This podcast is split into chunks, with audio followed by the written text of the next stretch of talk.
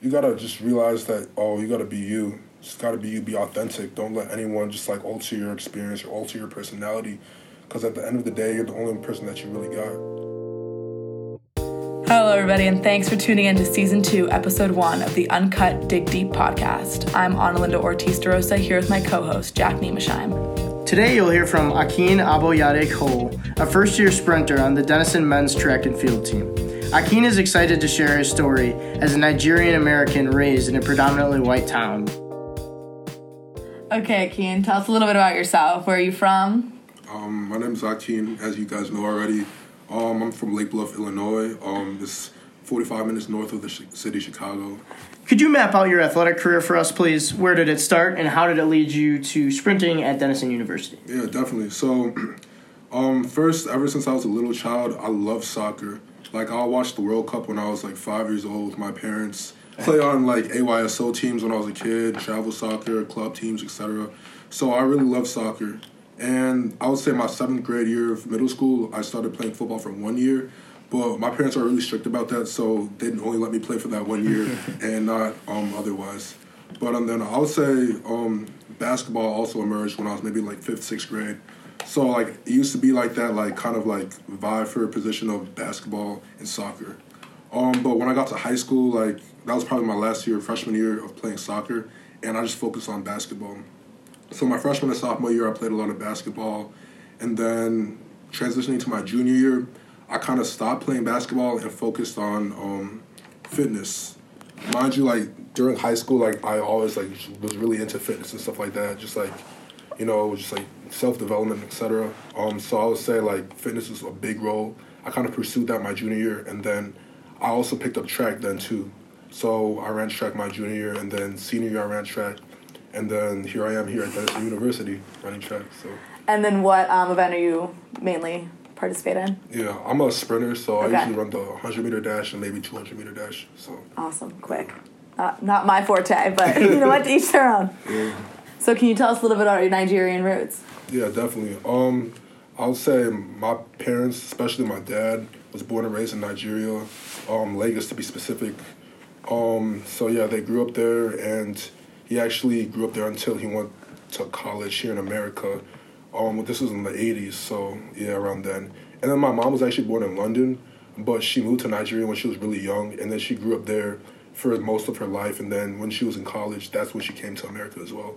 So like I would say like a lot of my family members are born and raised in Nigeria, and I still have a lot of families in family members in Nigeria as well. So yeah. So, I certainly am familiar with it, but could you give some of our listeners a little bit of context to what the typical demographic makeup of Lake Bluff and surrounding areas is like? Yeah. So, Lake County, North Shore of Illinois is very like I would say affluent and wealth. Like there's an abundance of wealth. A lot of people are like they're very privileged in a good way. You know what I'm saying? It's always good to be privileged, but at the same time, it's a homogenous environment if that makes sense. Like there's not a whole lot of diversity. Even like simply like ethnic restaurants, they're very scarce in Lake Bluff, Lake Forest area. So um, yeah, growing up in Lake Forest, I was usually the only black person in anywhere. Like if I went to a grocery store, in class, etc. Like I would usually be the only person of color there and stuff like that. So there was a very very homogenous area just in general. So yeah. So, being a Nigerian American and a black man in Lake Bluff, could you speak a little bit more about how racism has generally impacted your life, but then also, perhaps, if you're willing, provide some specific examples of times in which you felt discriminated against in that homogeneous, homogenous, excuse me, environment? As you said, much better than. I could have myself.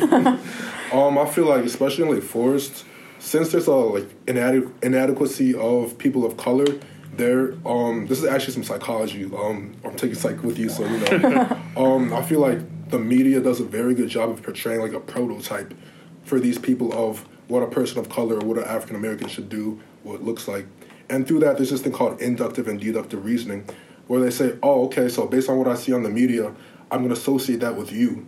You know what I'm saying? So these are where microaggressions come in.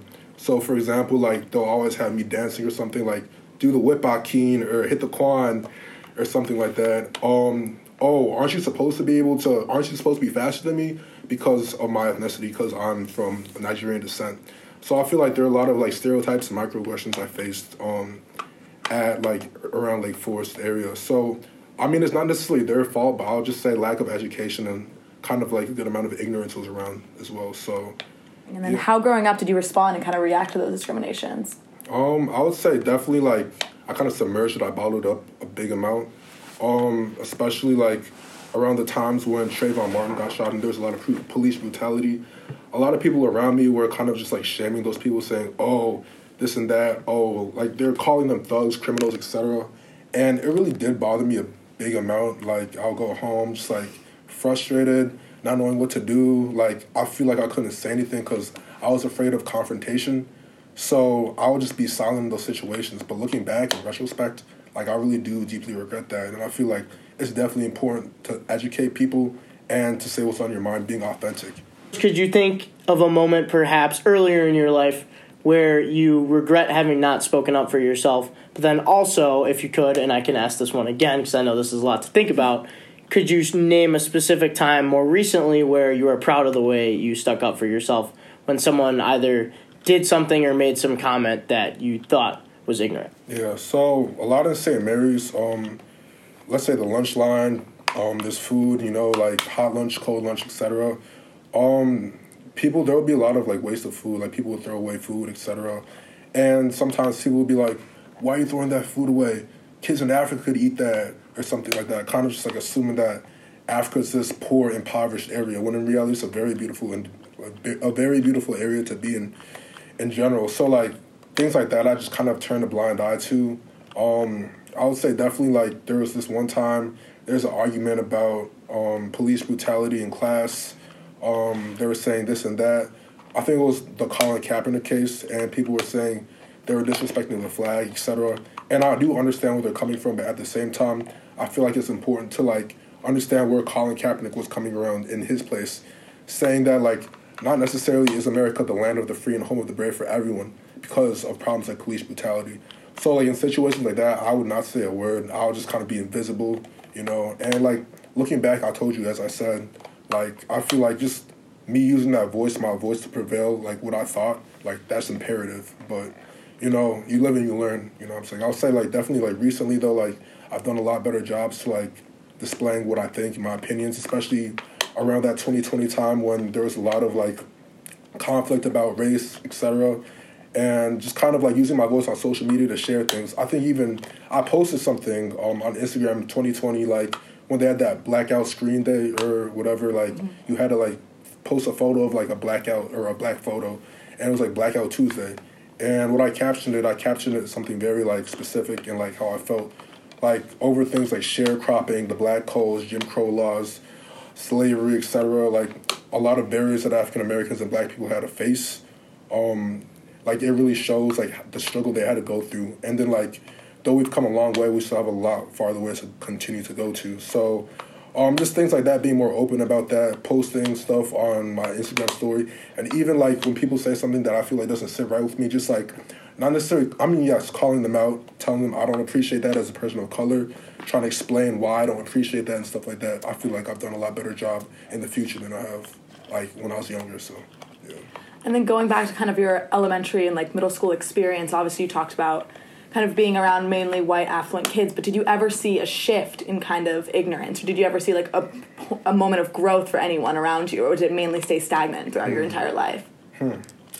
That's a very good question because I feel like um, maybe not in middle school, but also definitely in high school. Okay. Like there's a shift, absolutely. Just because as the 2020 stuff came across and all those things, that kind of evoked people to like dig deeper and to become more educated about situations and topics like this. Um, but yeah, I'll say definitely in middle school it was hard. Um, and not only that, but being dark skinned, that was a big thing for real too. Because there was this also there was this African American that was in my class, or not in my class, but like around me, and he would make jokes about me being dark skinned. Like that's almost like kind of like having a collision between people of color when in reality we should be unified. Mm-hmm. So saying stuff, calling me nighttime, saying I'm Kunta Kinte, saying, oh, the lights are off, where's Akeem? So things like that kind of like literally I would say that kind of helped those people, those other like Caucasian individuals to make those jokes, which I felt like was definitely not okay. So I would say that was another barrier I faced as well. But definitely, like as the future came, like in high school and stuff like that, people were more educated about that. I mean, I feel like no one's perfect. Everyone can always improve, but that's kind of how I saw it. So yeah. And then, could you remind me again where you went to high school? I went to Lake Forest Academy. Okay, so Lake Forest Academy. Do you think that Lake Forest Academy had any role in that education? Do you think that primarily who had people who did have a shift in view was that more of like an outside source, what was going on at the time, or do you think that your school did anything to kind of aid in that education when it came to the person of color experience in America? Um, I would say they definitely did have do specific things to help that. They would have dialogues about it. They'll have morning meetings. We had the we had these things called morning meetings in Lake Forest Academy, and all school meetings where like sometimes we will talk about this have discussions and things. But um, yeah, so I'll say my school definitely did way like like participated in ways to help. I actually my senior year in high school I um, had a presentation like it was called Global Concentration. I had a presentation on the first generation experience at um, living in a predominantly Caucasian area. So um, just kind of like yeah, having my school letting me do stuff like that, I would say oh, definitely helped me. But yeah. Akin, thank you so much for having the courage to be willing to speak about such sensitive issues, not only with Anna and I, but also with our listening audience. I wanted to ask you a couple questions uh, about your experience specifically as a Nigerian American. I think that's super unique. Uh, could you please first speak a little bit about your experiences visiting Nigeria? I know that's something we've talked about before. Yeah, um, yeah, I visited Nigeria a good amount of times my dad really made sure I was able to visit so I could like know my roots in a way and things like that. See a lot of family members that I have in Nigeria. A good amount of my family lives in Nigeria, so like my aunties, uncles, etc. Most of them are in Nigeria, so like being able to see them, like that's definitely big. I'll say the first time I went to Nigeria was when I was in second grade. Um, yeah, I don't really remember a whole lot about that, but um, I know that's when I first saw a lot of my um, extended family the house that my parents were or that my dad grew up in was the same house that still stands. So a lot of my family and family and relatives still live in that house till this day. So I think 60 years ago, like it's still standing, which I feel like that's just wonderful. And being able to go and visit and see that house that my dad was raised in, like I felt that just like that really like meant a lot to me specifically. And I was just like, wow, like this is really generational and just like it fills my heart. You know what I'm saying? Just kind of seeing like, and also just like seeing like the hustle and bustle of Nigeria. Um, you can see people like on the street hustling. They're selling. We call it agege bread. Um, it's essentially bread that um white bread. They sell it on the street in the dawn of the morning. We're talking like six a.m. They're like here selling agege bread. They like they have this chant for this called like they're like agege bread, agege bread, and they're just like selling it on the street. Also like things like we have we have things like hawkers because traffic in Nigeria is pretty bad. So um, while like everyone's all jam packed and everything, like traffic jams, etc., you can see these things. We call them hawkers as well. Like they walk like within like the car sometimes, like on the side. Like they sell specific trinkets, some water, snacks, etc. We call plantain chips and plantain. Um, they sell a lot of those things there, and just like looking at that experience, like it's a very different to Lake Bluff, Illinois, as you can see, obviously.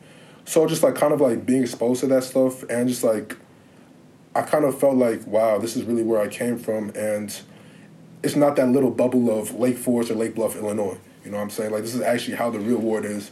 People have to really go hard. People really have to hustle. People have to just, you know, focus and do their best they can just to be able to get food on the table for their family and stuff like that. So just seeing things like that, that motivated me. That kind of like realized, wow, like this is why my parents are so hard on me. This is why they want me to be be the best I could be. So all seeing all of that and experience all that just like opened my eyes. So. I'm kind of on that note of like parents and familial relations. How did your Nigerian upbringing, Nigerian American upbringing, compare to like that of your white peers in Lake Forest? I would say it's definitely like my parents are extremely strict. When I'm telling you strict, they are very strict. They do not play around at all.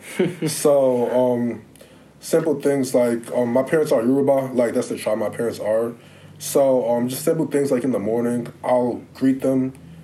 I, we call it, I say ekaro ma or ekaro pa, which means good morning dad, good morning mom.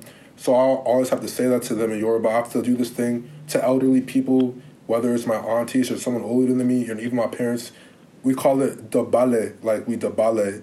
It's kind of like a gesture of like greeting towards someone. So like if I see like an uncle or auntie or my mom or dad or something, I'll dabale for them, which is like as I said, a gesture of greeting and respect. Um, so definitely a lot of things like that. I can't give anything to elders with my left hand. It always has to be with my right hand. Um, yeah, when my parents, especially my dad, when they come back from work, I'll have to meet them at the door. As I said, greet them or dabale for them and take their bags and etc. And just simple gestures like when they're finished with their food, taking their plate and just washing it for them, like just doing that implicitly without just having to like you know have them tell me and things like that. So I would say the culture is very like hard on respect. They really they really just hammer that down. They enforce that big time. Uh, so yeah, um, I'm um, also compared to um, the culture in Lake Forest and just like um, the North Shore in general. I feel like it's nowhere as strict as that. you know, it's nowhere as strict. Um, I think I saw some kids calling teachers by their first names. That's all I have to say. so yeah, there's definitely like some. There's definitely a disparity in you know respect. So shifting a little bit to the present now, you know, some of the things that maybe to a lesser extent, but some of the things that people say about the North Shore, which I'm obviously very familiar with personally, outsiders also say about Denison University. Mm-hmm. People criticize it of being a little bit uniform, if you will, and saying that a lot of the kids are privileged, maybe take liberties in terms of respect that someone raised under a stricter household would not. What has your experience been like at Denison? Do you feel like it's an inclusive environment? Do you feel like you're kind of living in a bubble once again, or has that not been your experience thus far? I feel like Denison's very diverse. Like you have people from everywhere. Like people from like people from Lake Bluff, Lake Forest, Illinois, where I live, all the way to people who are from Ethiopia. Like it's very diverse. There are a whole lot of people, a whole difference in um, backgrounds, and I feel like Denison does a really really good job in that diversity like being able to interact with different people from different places. And I'll say I don't think it could ever be a bubble just because they're people from all over the world. You know what I'm saying? Um, so just simply like that, just being able to meet people from all over the world. Like one of my best friends, like he's a track runner too, sprinter. His name's Ethan. He's from the Bronx. Like just learning about his experience and stuff like that, growing up there too. Just like it's crazy. Like as I as I said, just like meeting a lot of people from different places and I find that really wonderful because you don't get to see that everywhere. So, yeah. It's great to hear. Mm-hmm. I personally feel like I'm learning as I listen to everything you speak. You have such a unique, interesting perspective on things and so many cool uh, experiences that I think a lot of people can learn from. In your own eyes, what do you think others can learn from your story? Um, I would say the big thing, main thing is authenticity. You have to know your roots um, definitely just know your roots, know where you came from, know your upbringing, because that's going to be your why. That's going to propel you to do things in the future. You know what I'm saying? So for me, it was going back to Nigeria, learning where I came from, seeing my the house that my dad grew up in, and and his eight siblings where they grew up in. That was my um, big thing. So I'll just say like, find it, find your roots, be authentic. Don't let anything alter how you act, whether it's um, what people say about you, people's opinions over you, because at the end of the day, people's opinions of you are irrelevant. You know what I'm saying? Especially if you're trying to develop being the best version of yourself. As I said, I said, I quoted this critics are inevitable during the process of self development. So just like being you 100%, like don't let anyone just, you know, alter you or kind of like make you like not yourself, if that makes sense. You know, so just Absolutely. being authentic is, I feel like that's imperative and it's essential. So, yeah. Thank you, Akin. And then, kind of off that, what do you think Denison can improve on in kind of fostering a dialogue about diversity and equity and mm. kind of the black experience, but also just the person of color experience in America? Um, I would say definitely like what I would like to see, um, just a lot more like kind of like dialogues just in general about things like this. Um, maybe like if we have like a speaker or something and Swasey, maybe having them like have a talk about this and seeing what people think, people's perspectives and people's opinions. I would really, I would really like to see that. Akin, thank you so much for fielding these very serious and at some point sensitive questions very well. On this podcast, we're going to follow Freeman and Isa, the former co host, lead in ending our interviews with some softball questions. So, first things first, what is your go to pre race meal if you have one? Yeah, so in high school, a lot of my meets were in the morning time. on a Saturday usually. So what I would eat before, like the night before, I would carbo load. So I'll just eat a Nice. lot of carbs. You know what I'm saying? So I'm able to have as much energy as I can. And usually in the morning, I would literally have oatmeal, strawberries, bananas, and blueberries all in one. It's the Quaker one. It has to be brown sugar because I, I can't have any other one besides brown sugar. So I usually have that before, and then maybe a bana- like an extra banana. So um, that's usually my go-to, or maybe just more carbs, so pancakes and eggs. But yeah. Awesome. And then kind of off that, kind of what's like your pre-race song? Like what gets you really amped up to win that race? I've had a variety of songs. Looking back, um, I would definitely say "Dreams and Nightmares" by Meek Mill. That's definitely my go-to song. Um, yeah, I just hold up, wait a minute. Y'all thought I was finished, like you know, you know how it goes. But Do you have any last wise words, serious or unserious, for all of our listeners I today just- who undoubtedly learned plenty from you? um, I'll just say, like, kind of as I said previously, just you gotta just realize that oh, you gotta be you. Just gotta be you. Be authentic. Don't let anyone just like alter your experience or alter your personality. Because at the end of the day, you're the only person that you really got. You know what I'm saying? You're living your life for yourself, not for others in general. So that's all I wanted to say. But yeah.